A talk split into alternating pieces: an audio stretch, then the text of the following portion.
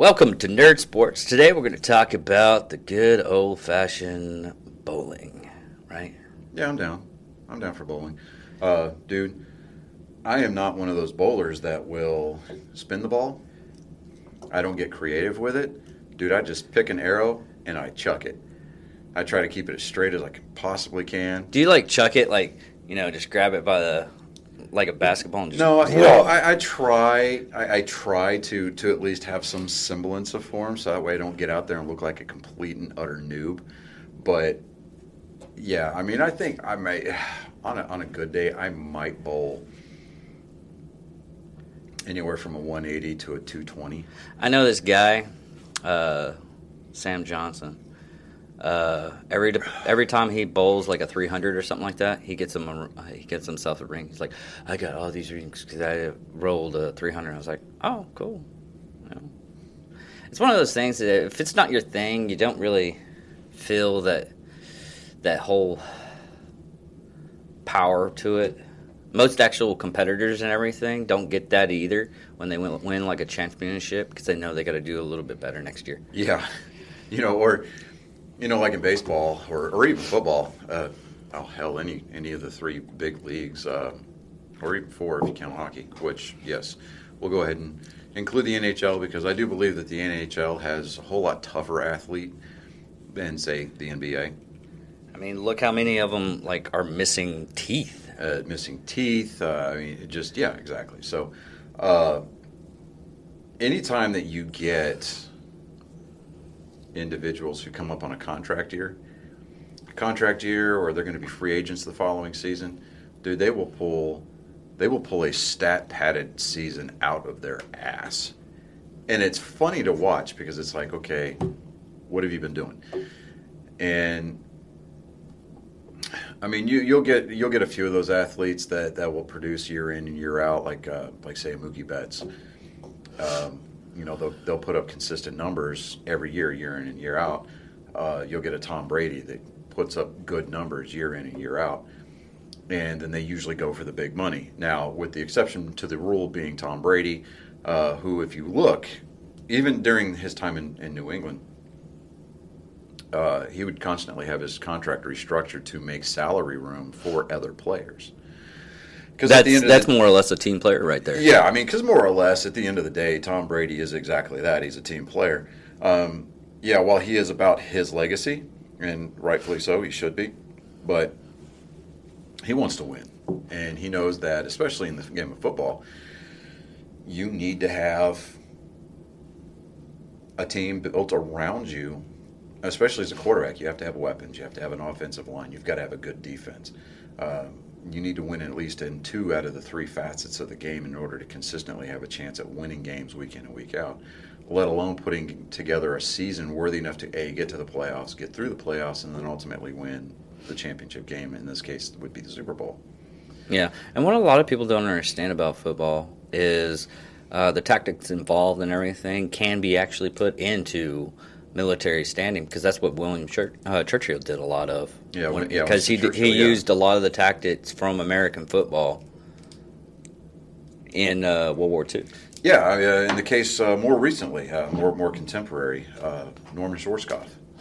Yeah, Stormin' Norman.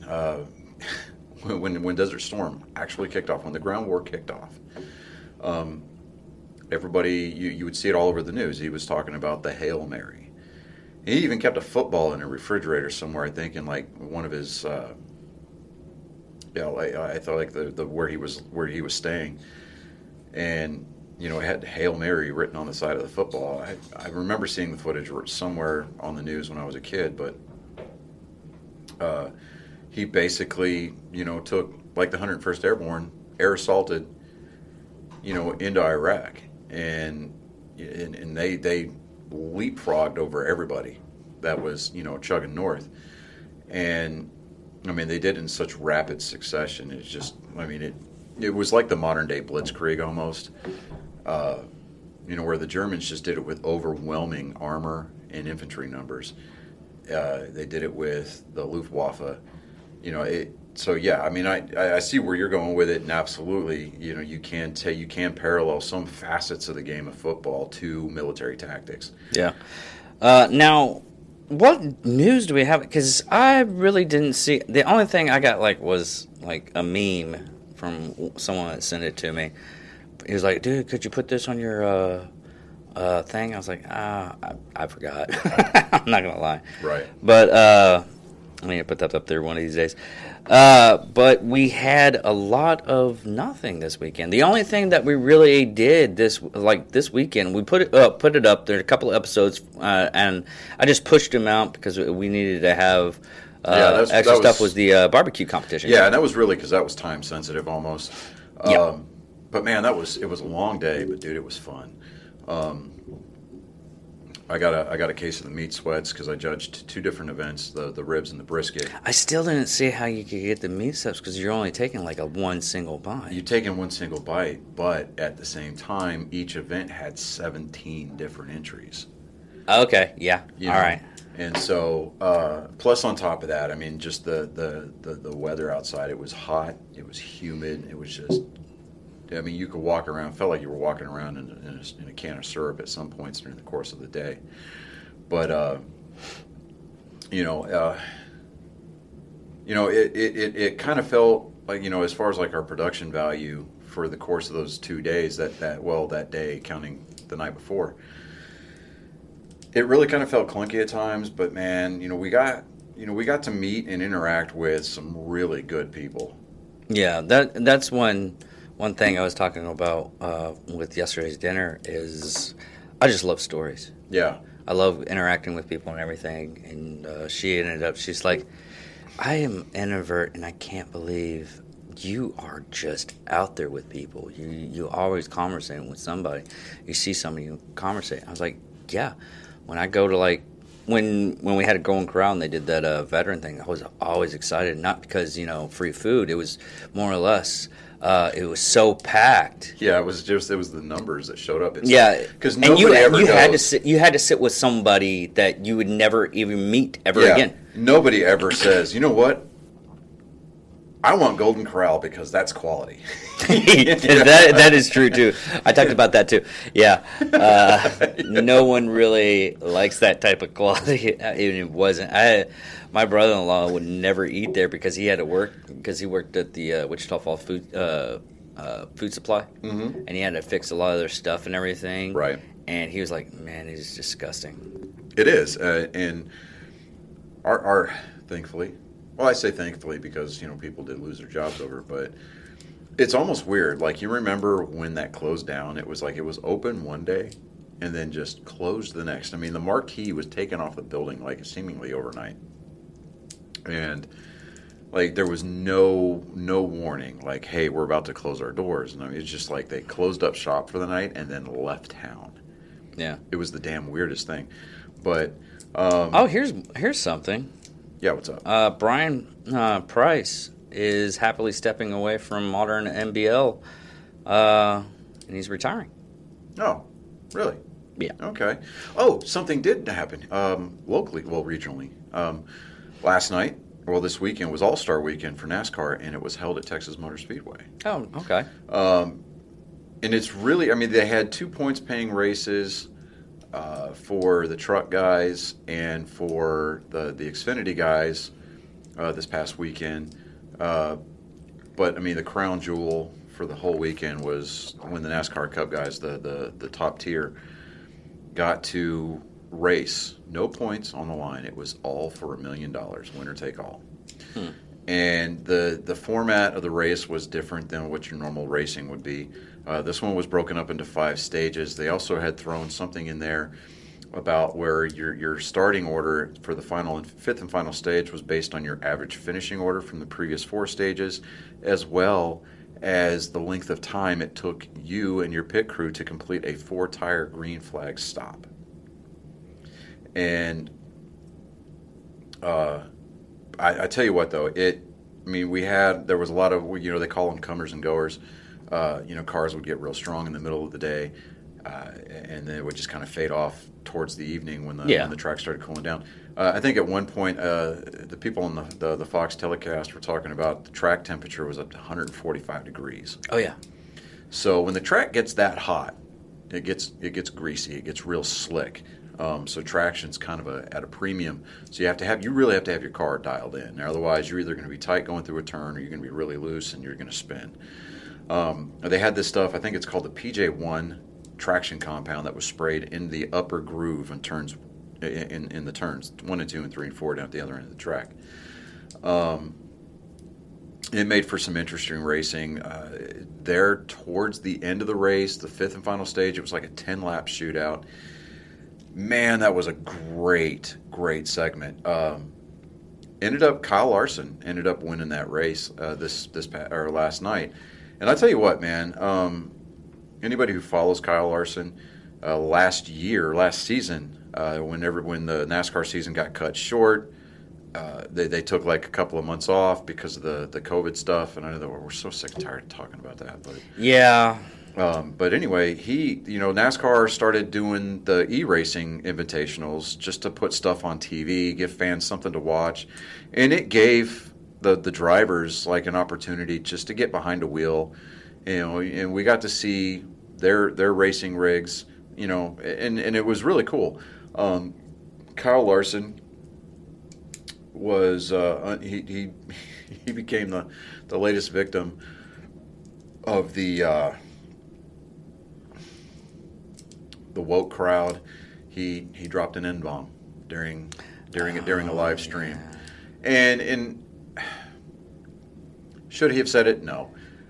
Do I understand that word in some social circles is okay, and he may have said it to one of his buddies. I don't know all the circumstances around it.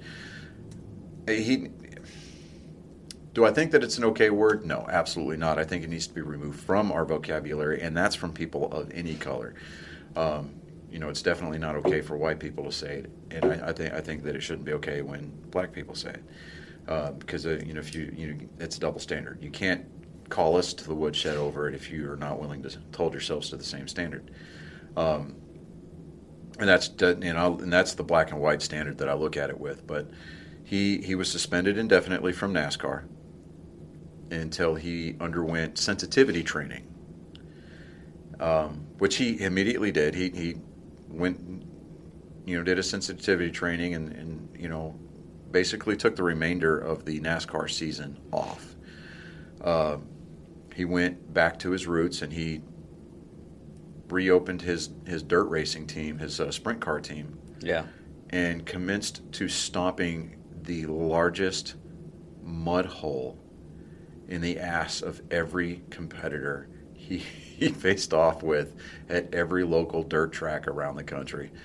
The dude is a wheel man. He can drive anything that you put him in to the front of the field, and a lot of times he will win. He went on like a 50-something race winning streak last year when he was running those sprint cars exclusively.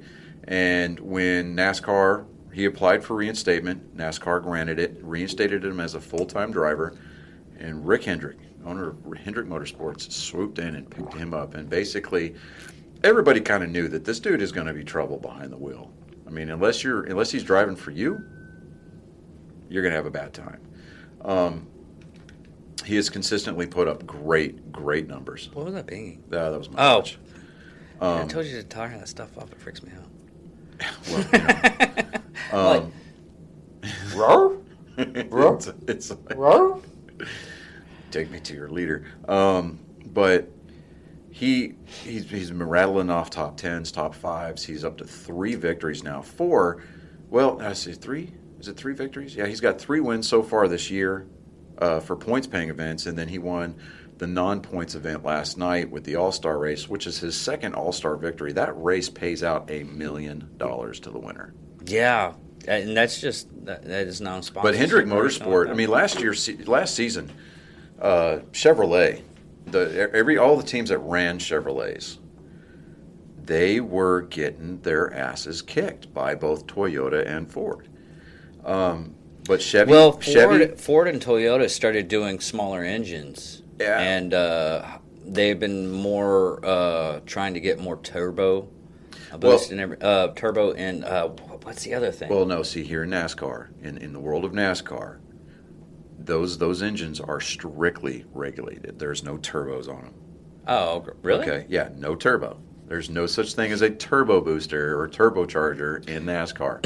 But they're still doing developments in air filtration to as far as aerodynamic packages and stuff like that. Well, not even aerodynamics, but more or less getting more air into the engine.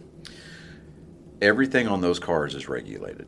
Oh, really? Everything from suspension, tire compounds, body profiles, the weight, where the weight where the ballast is put. I mean, everything on those cars is regulated. There is a rule, a subsection, and a paragraph for every nut and bolt on those cars. Oh. Everything. Oh, okay. Okay. The only thing that really differentiates the cars from, one to the next is the front end. The front end and the profile on the back end, on the tail. Because obviously you're going to have your different manufacturers, which right now it's just the big three. It's Toyota, Ford, and Chevrolet. They're wanting to reopen it to a fourth manufacturer. There's a lot of people that are wanting Dodge to come back into the sport. There's a lot of rumblings that Honda may make an appearance in the NASCAR series. I would personally love to see Dodge come back. I really would. But instead of using the Charger, I want to see them use the Challenger body style.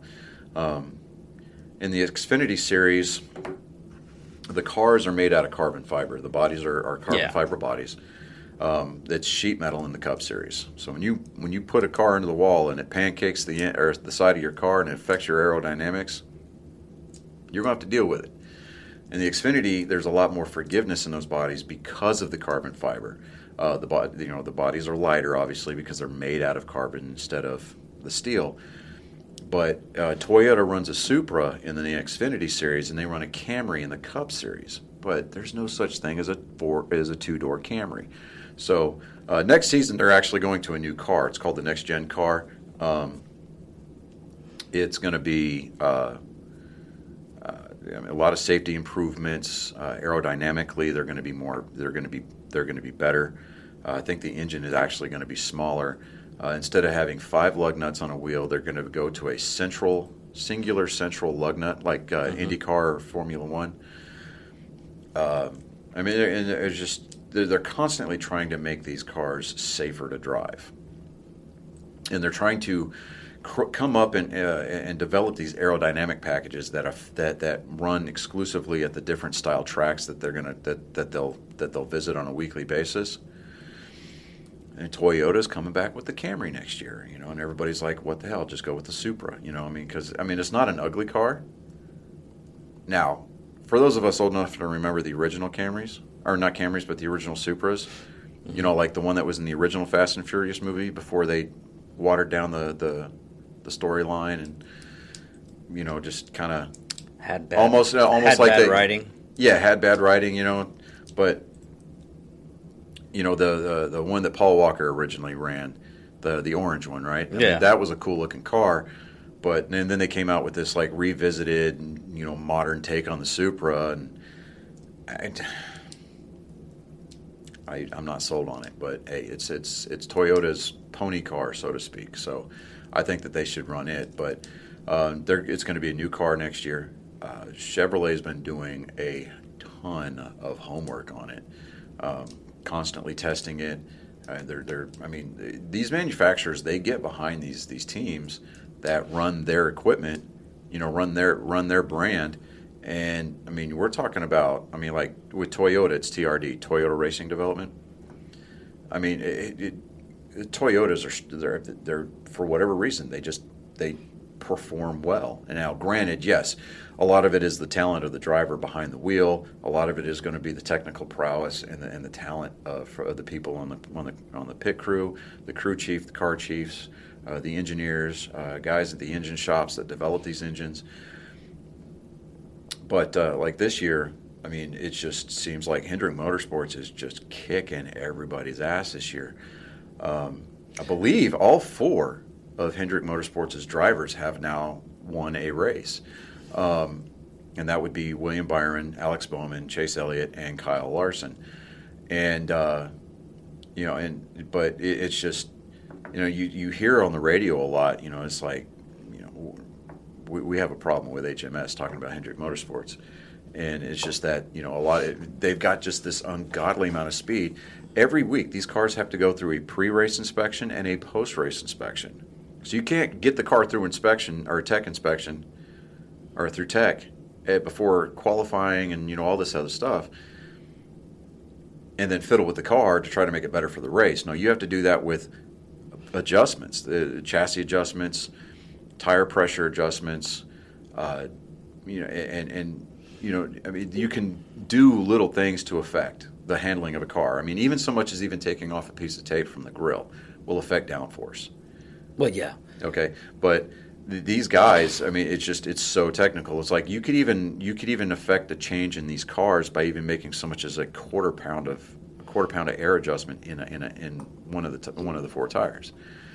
But it just seems like Hendrick Motorsports is just, I mean, they are clicking this year. They had a race a few weeks ago where all four cars finished in the first four positions.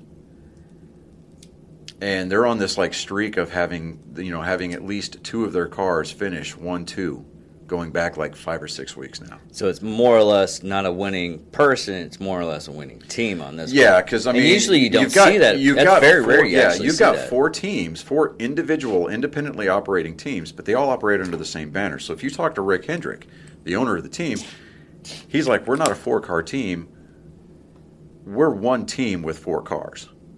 So, I mean, they're running matching equipment, and it's all based upon how that driver's taking care of their equipment, and it boils down to communication because they're all sharing information as far as setups are concerned, what the handling's doing, tire wear, things of that nature.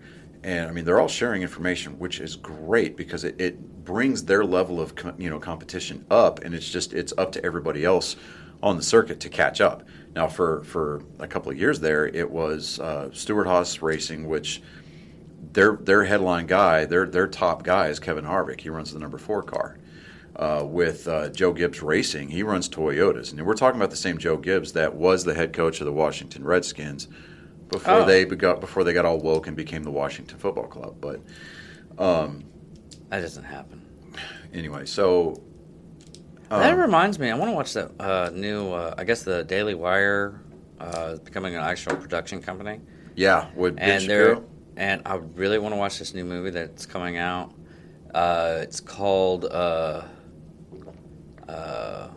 Run, Hide, Fight. Is that the one with that Gina Cancaro? No. It's like a school shooting and one of the kids fights back. Yeah. I got you. I see. But you know, off topic. Topic. But the racing, the action on the track was just incredibly entertaining, and it's because, I mean, you're sitting there like you're waving $1 million in front of this entire field of guys who have to qualify for this race based on their performance, based on wins from the previous season, wins from this season, previous champions. Is all those points like gotten rid of from the last season? Yeah. Okay. No, those points don't carry over to the new season. The way that works is that, okay, so every race is broken down into stages now. So you got usually 3 stages, and the first top 10 spots that finish in those prospective stages win points according to where they finished. Like 10th place gets 1 point, and then like first place for that stage gets 10 points, and that goes towards their year-end cumulative total, because the last 10 races of the season is what they call the playoffs. The playoff bracket. Yeah. So it's like the top 16 drivers qualify for the 10-race playoff, and it's like a round of 16, then it's a round of 12, and then 8, and then the final 4 they go to Phoenix.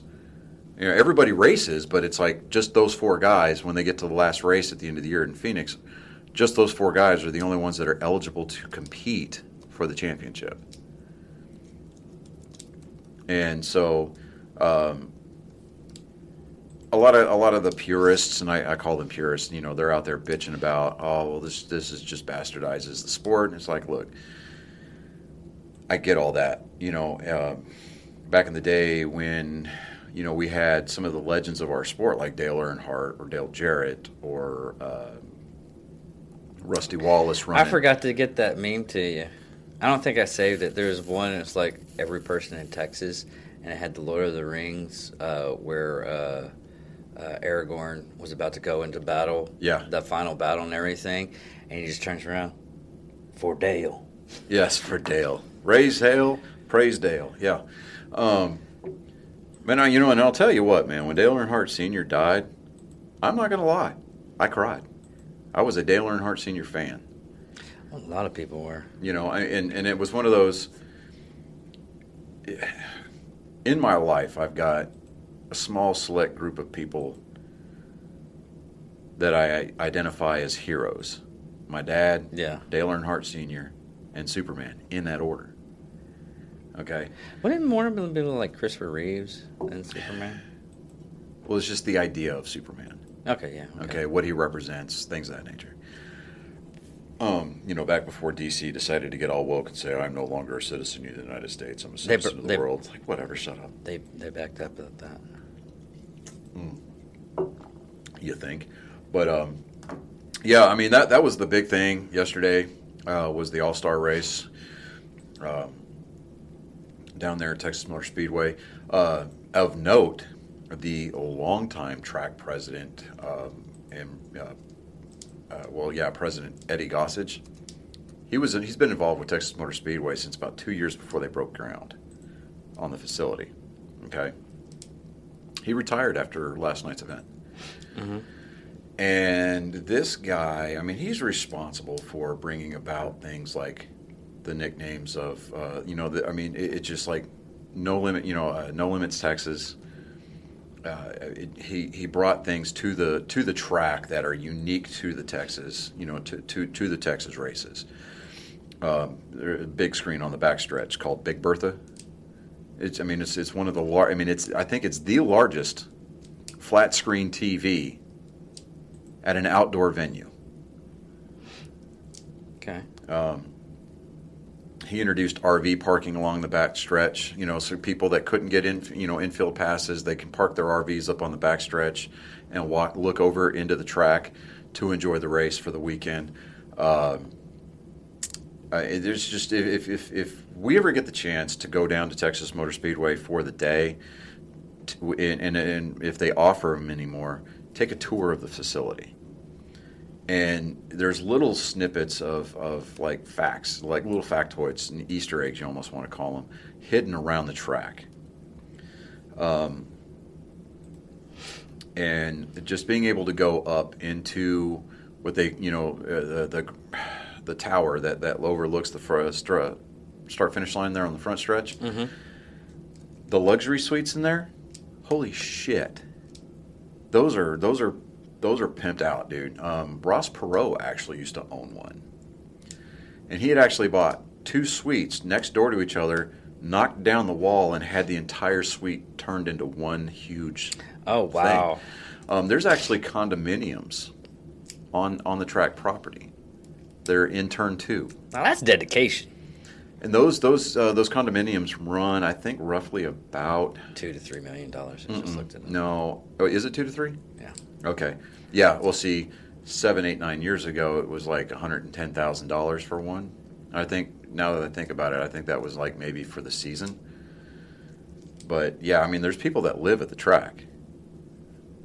And, of course, if you've got the condos that face the track, you basically don't have to pay for anything all year long. Yeah. You can see everything that happens at that track, whether it's nighttime testing, whatever. But I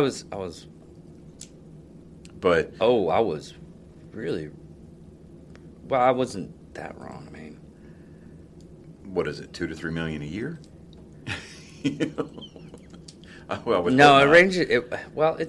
It's not as bad as I said.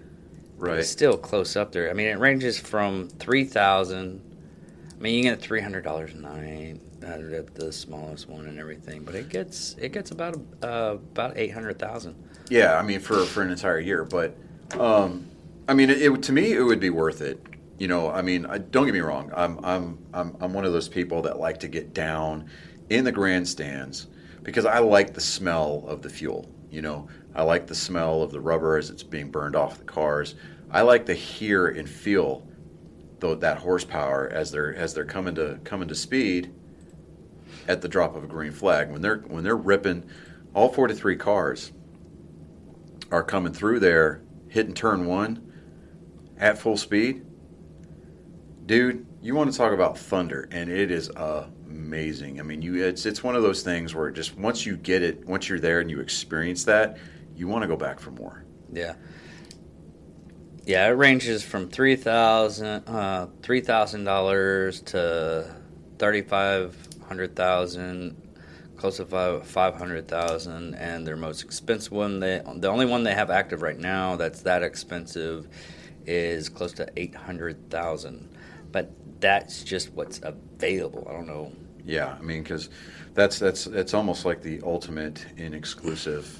You know, well, that's any kind of boxy that you're looking at, really. Yeah, I mean, but with the condominium, or with the condo, though. That was one thing I never understood, like box seats and everything. I understand you get more like food vendors and everything. You're taken care of a little bit better, but you kind of see the thing. But I would more or less want like the 50-yard line. Mm-hmm. I'd rather sit there. Yeah, because you're in the middle of the entire experience. Yeah, you're around the crowd noise. You can the sights, the sounds, the smells. Even on a football field, you get those nasty, sweaty ass dudes coming off after they've been beating their asses, you know, into the ground. You can hear the conversations. You can, you know, and it's just you kind of feel like you're completely immersed. Yeah, and. Well, it's kind of like a baseball. You want to be behind the bat, behind the. See, not for me. I don't. Really? If I'm going to sit anywhere that close to the field, I want to be sitting as close to the dugout as I possibly can. Okay. It's either that or I'm sitting out in the bleachers, you know, where the people are. Yeah. And you know, because to me, the closer I am to the field, and the closer I am to the action, you know, you get the sights. I mean, especially with baseball, it's the sounds, it's the smells. But you get the crack of the bat when you can get close. That anywhere. You can get that anywhere in the field, especially if you go to the new Globe Life Field. Now, of all the complaints that I've got about Globe Life Field, the biggest takeaway that I've got from that new facility is the acoustics in there are amazing. Even with the roof open, the crack of the bat just sounds a little bit differently than it did over at Globe Life Stadium, right literally across the street, which was an open-air field. Now, I mean, do I think that this new stadium that they've been playing in for a couple of years now, does it take away some, you know, from some of the ambiance of the game? Yeah, especially with the obstructed view seats, but I think with the, you know, the more of the Coliseum type feel that it has, because it's an enclosed roof, a retractable roof stadium now, that, you know, there's, as long as you're not sitting in the obstructed view area, you're going to be able to get that. That looks so fucking badass, doesn't it? Are you talking about the next gen cars? Yeah. Just that photo right there. I just yeah, that's the Camaro. Really? Yeah, that's the new Camaro. That looks cool. It is, dude. And the Camaro. See, all of these are actually the Camaro. But if you get into, let me see here, and you can tell just by the front end alone, that's a Camaro. Imprint, but the Mustang looks more like a production Mustang. It really does. Yeah, it does. Have you seen that one white Mustang that's in town that has those triangle, the Boss lights, but they're triangles and they're halogen? I think so.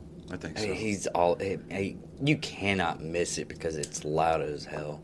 Yeah, you know what? I think I do remember that car now. Hey, quick. I mean, if you want to keep going, you can keep going, but I'm going to have to take a potty break. Yeah, I did it. I said it. Potty break. I did look a little girl. He's got to go tinkle. Okay, yeah. So, let me see. Yeah, yay. So, yeah, we were talking about the next-gen car. Now, if you keep scrolling through the pictures, eventually you will run into the Toyota entry. and it is, it's no different than the car they're running now. Other than the fact that it's got a carbon fiber body. The front end looks a little bit different. And then obviously with the wheels being a central hub, you know, central lug nut. Are you talking about the blue one? Because the blue one's saying it's Ford. No, not the blue one. There's a white one. White one. Toyota reveals their TRD Camry for 2022.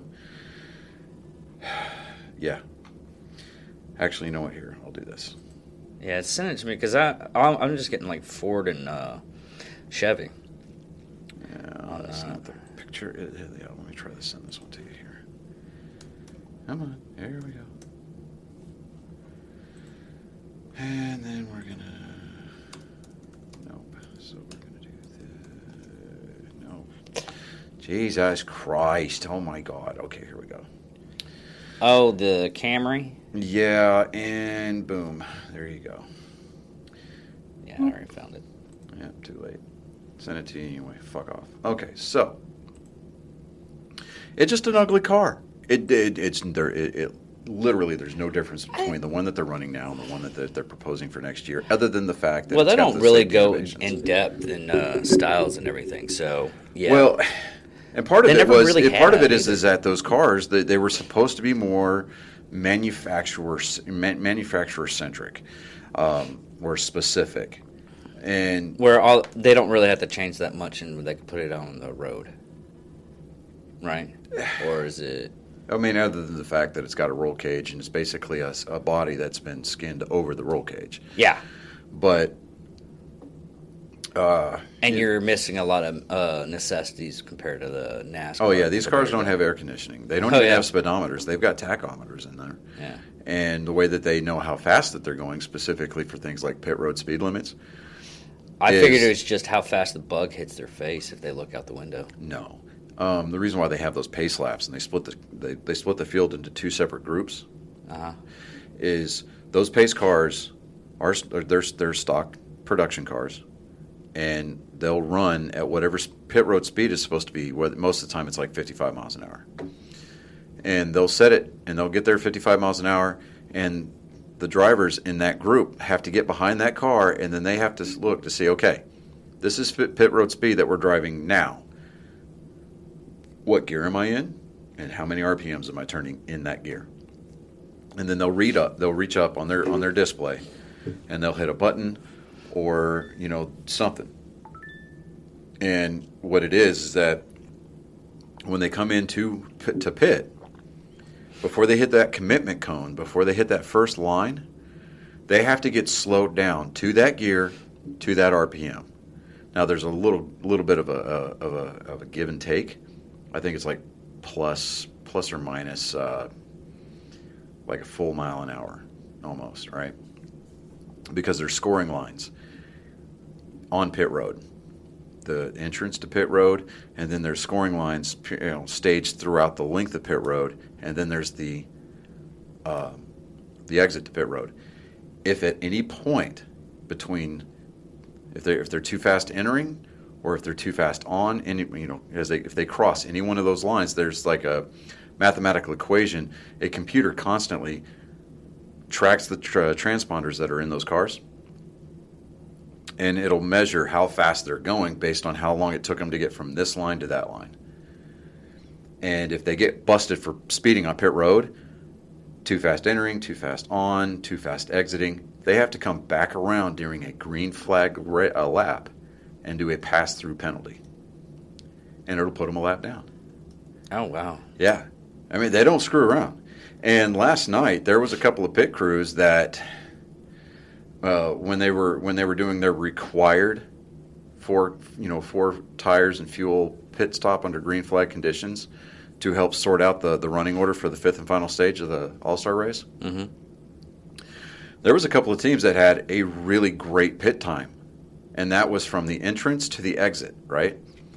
But they were caught for speeding, too fast entering. And then, like, one guy was caught too fast exiting pit road. So, you know, it's like, but the incentive there for that pit stop, the fastest pit crew got a $100,000 bonus. Oh, man. Chase Elliott. Is that for each person, or is just the whole crew? That's for the pit crew to split.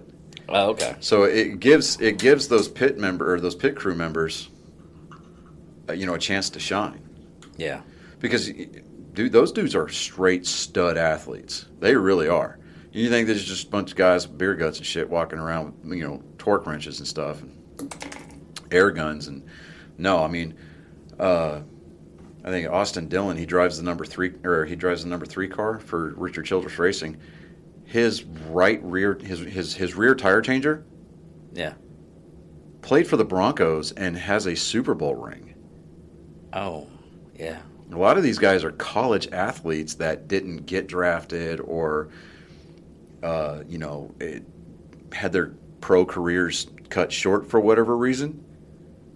They came and got a job working for a pit crew in NASCAR.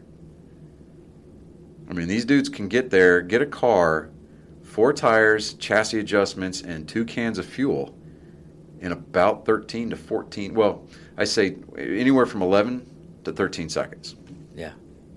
And, dude, sometimes, I mean, you hear it referred to it as the money stop, and it's usually the last stop under green flag conditions or maybe like the last expected pit stop under a caution flag. Yeah. Sometimes races are won and lost on pit road. I mean, they really are. They really are, because I think, like, what was it? I heard it said once, it was like, every second that you're in the pits, you lose, like, a quarter of the racetrack. Yeah. I mean, look at Ricky Bobby. I mean, if he didn't, I knew you were going to go there. If that one guy didn't go up and get that chicken sandwich, Ricky Bobby wouldn't be able to go on Talladega Nights and just run that race. I knew you were going to be one of the greatest racers known to man. We had to put a little bit of comedy in here. I knew you were going to go there. I knew it. I knew you were going to go there. Yeah, you saw the lights and everything, but like a deer, you just stood there. No. I had prayed and hoped to the God above. And you want comedy? Yeah, I was praying to Tom Cruise. Hey, do not let him make it to Ricky Bobby reference. Yeah. Nope. Tom Cruise and Oprah both let me down. Damn it. Yeah, well, you should really. And for those of our listeners or viewers that know what that reference is, good on y'all. But for everybody else who's scratching your heads, just sit down and turn your brain off and watch Talladega Nights just once, and you'll understand. Yeah, but no, that's about it for the sports news. NASCAR had a big weekend this weekend. The other thing is the thing I did this weekend was the Black Rifle Coffee new opening. They had one in Moore, Oklahoma, mm-hmm. and one in Dallas. Yeah, it's new. Reflect or something like that, but it's in Fort Worth. Yeah, Fort Worth Metroplex area, and that was a lot of fun. Other than that, there was this guy that ended up. I don't know what happened to him, but I hope he was okay. I didn't talk to Mandy about it before I left and everything, but he had like leg problems or something like that. He was working with a cane. His legs were shaking and everything. They got him a chair, and I think they either took him to the hospital or took him to the. But that was one thing to take away. It would just show how much they really care for people, even though they're a coffee company. They'll take you out in line, and it wasn't like they called the ambulance or anything. No, one of the workers. Well, actually, it was 2 of the workers took this guy and his dog away, and another guy went with him to make sure the dog was all right and everything like that. That's a company. Here's my thing.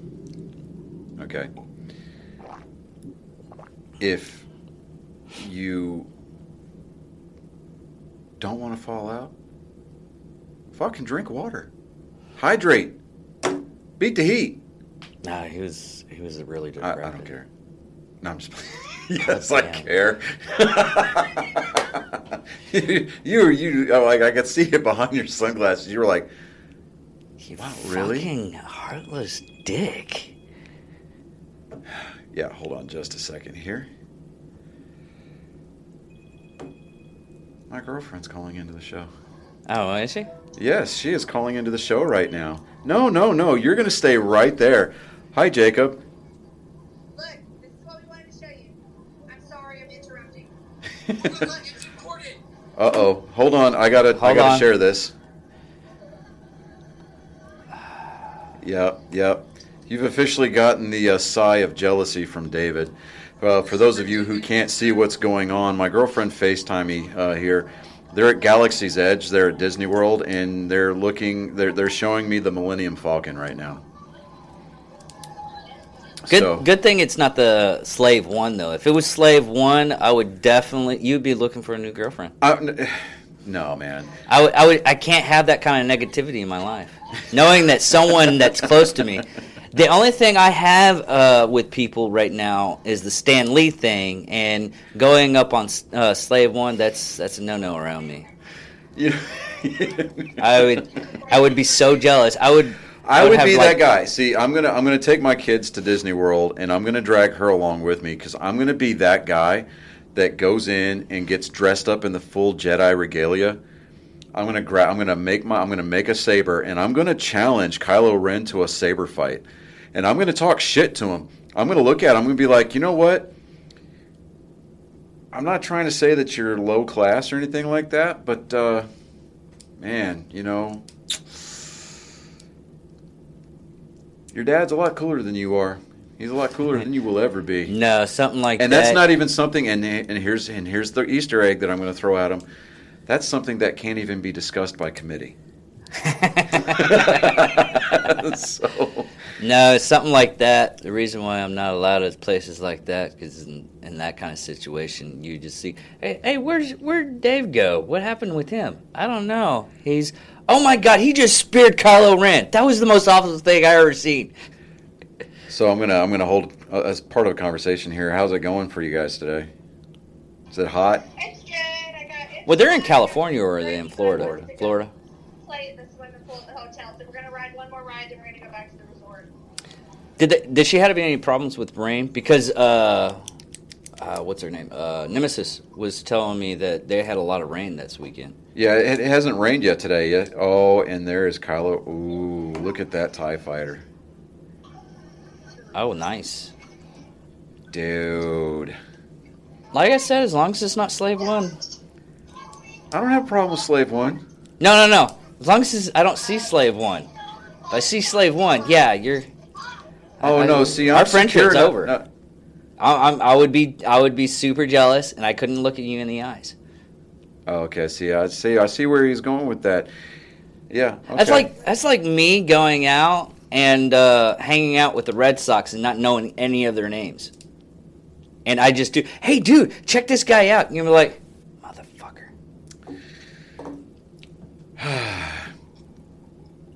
So if we can get Jake to say hello, see if we can pick him up on the microphone. Hey, you know, you're going to be on the next episode of my podcast, just so that you know. Yeah, you are.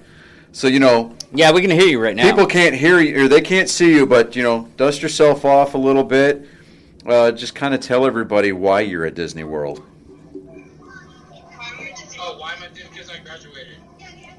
Yeah, so you graduated from high school, you're out there acting like a complete nerd, and I am totally and completely jealous of that fact.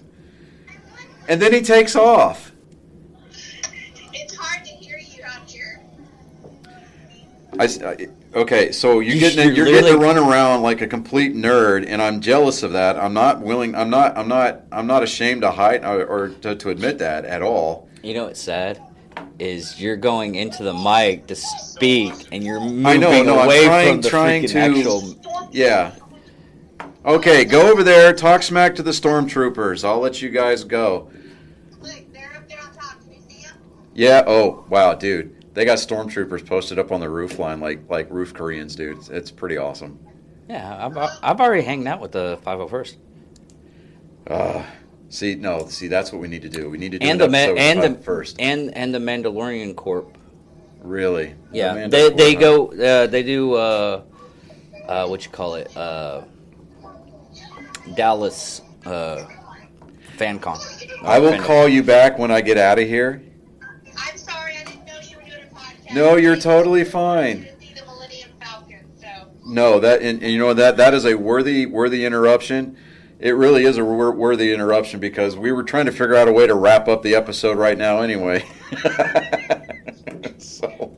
You can have to come. It's friggin' awesome. It's huge. It's life size. It's huge. Okay. You know, it's adorable the way he's geeking out right now. It is really adorable. It is adorable, and I'm not. Again, I'm jealous. So it is what it is. All right, babe. I love you, and I will call you later. Okay. Okay, I love you. Love you, laters.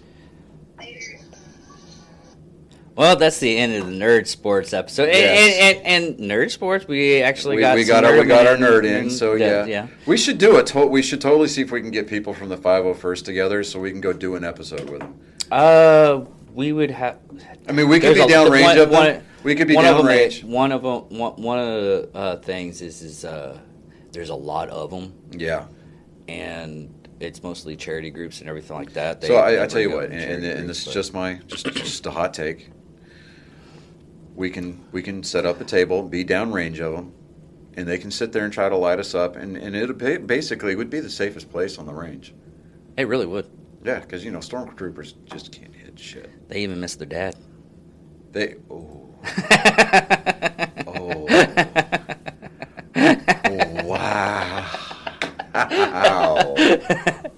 Wow! Yeah, I went there. Well, everybody, I am David. So, are you trying to say that, like, Jenga bringing his son to work that day was a bad idea? Yeah, pretty much. Okay, yeah. All right. Well, everybody, I'm David Dickerman. I'm Johnny Skelton, and this is Nerd Sports. All right, everybody. Thank you for watching, San Diego.